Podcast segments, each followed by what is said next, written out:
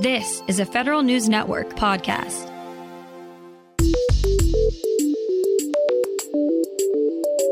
Coming up on today's Federal Newscast, two GOP lawmakers are looking to defund armed regulatory officers at certain federal agencies. The Office of Personnel Management reminds agency managers they must not forget the weather and safety leave option. And it looks like your latest Zoom meeting is probably a public record. Those stories and more in today's Federal Newscast.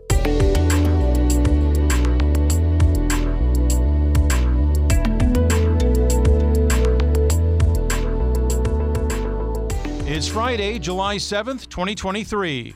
Welcome to today's episode of the Federal Newscast. I'm Peter Musurlian. Is that recording of your agency's latest Zoom meeting a federal record?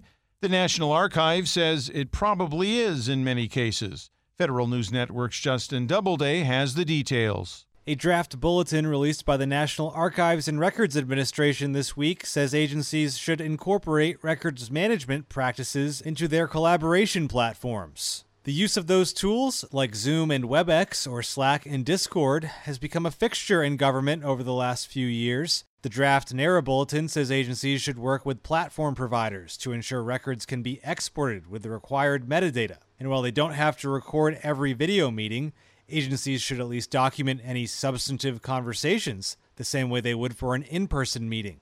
Justin Doubleday, Federal News Network. With hurricane season underway, the Office of Personnel Management has a few reminders for agencies about leave for federal employees. Federal News Network's Drew Friedman reports. When emergencies arise, OPM says agencies should let employees use something called weather and safety leave. Agencies can give employees this type of time off in the case that they cannot safely travel to or perform work at their normal worksite. Telework is an important tool for agencies in these types of emergencies, according to OPM.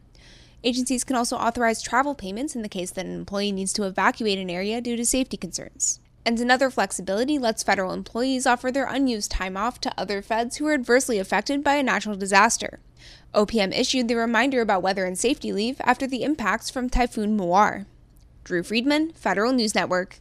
Louisiana Republican Congressman Clay Higgins of the House Oversight and Accountability Committee is looking to eliminate law enforcement personnel at several federal agencies.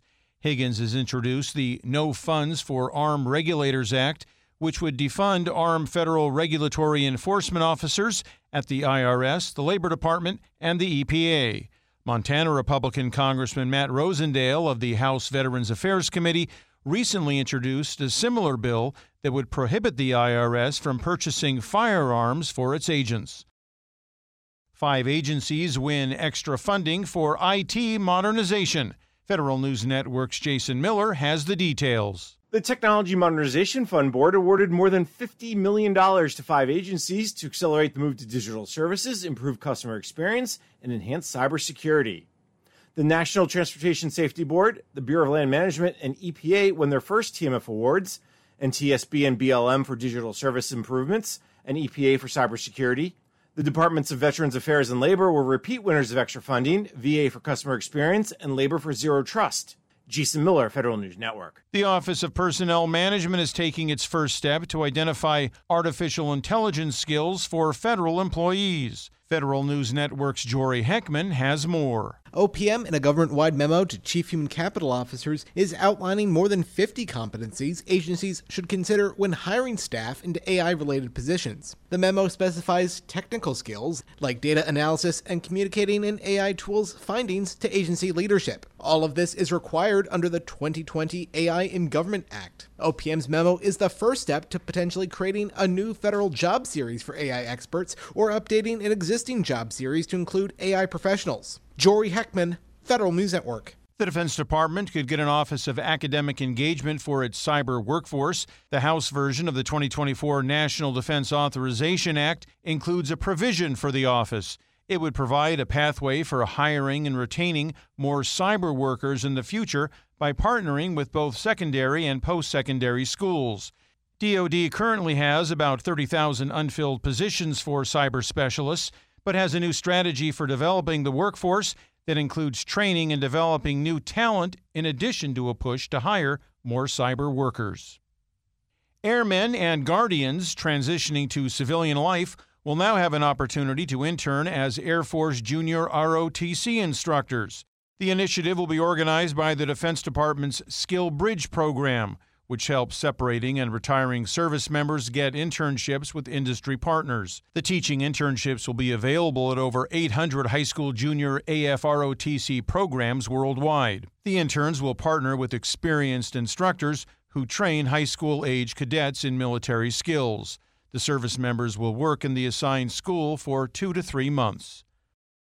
The retirement claims backlog at the Office of Personnel Management has hit its lowest point in six years. To finish out the month of June, OPM had about 16,300 retirement cases in its inventory. This time last year, OPM had almost double that number in its retirement backlog. Still, the current claims inventory is more than 3,000 cases above the agency's steady state goal of 13,000. It currently takes OPM 74 days on average to process a retirement claim. Is there a light at the end of the First Source 3 contract award tunnel? The Government Accountability Office may just have cracked it open with its denial of one of the final two protests of the Homeland Security Department's Small Business IT Products contract. GAO says DHS's decision to eliminate from competition Better Direct, a HubZone 1 and service disabled veteran owned firm, was reasonable. GAO has until July 19th to decide the remaining protest. Then DHS may just be cleared to make awards under the $10 billion First Source 3 vehicle, which has been in the works since April 2021. Agencies have a new spot to post job openings for STEM and national security positions. Two new dashboards on USA Jobs aim to let agencies streamline the search process for potential candidates. The Office of Personnel Management has also recently created portals on USA Jobs for tech positions and federal interns. The goal is to make it easier to connect agencies with a qualified pool of applicants and expand pathways for federal recruitment. The Environmental Protection Agency's Office of Air and Radiation says it's working hard to keep its legacy systems up to date with the latest cybersecurity patches. A recent audit by the EPA Inspector General found more than 20,000 critical vulnerabilities in the office's environmental and radiation data systems. In its response, the EPA office noted that many of its technologies are not updated by the manufacturers and therefore applying many patches could potentially break the legacy systems.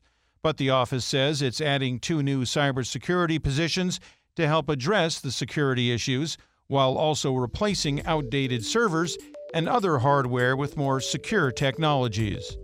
Find these stories and more at federalnewsnetwork.com. For the Federal Newscast of Friday, July 7th, 2023, I'm Peter Musurlian.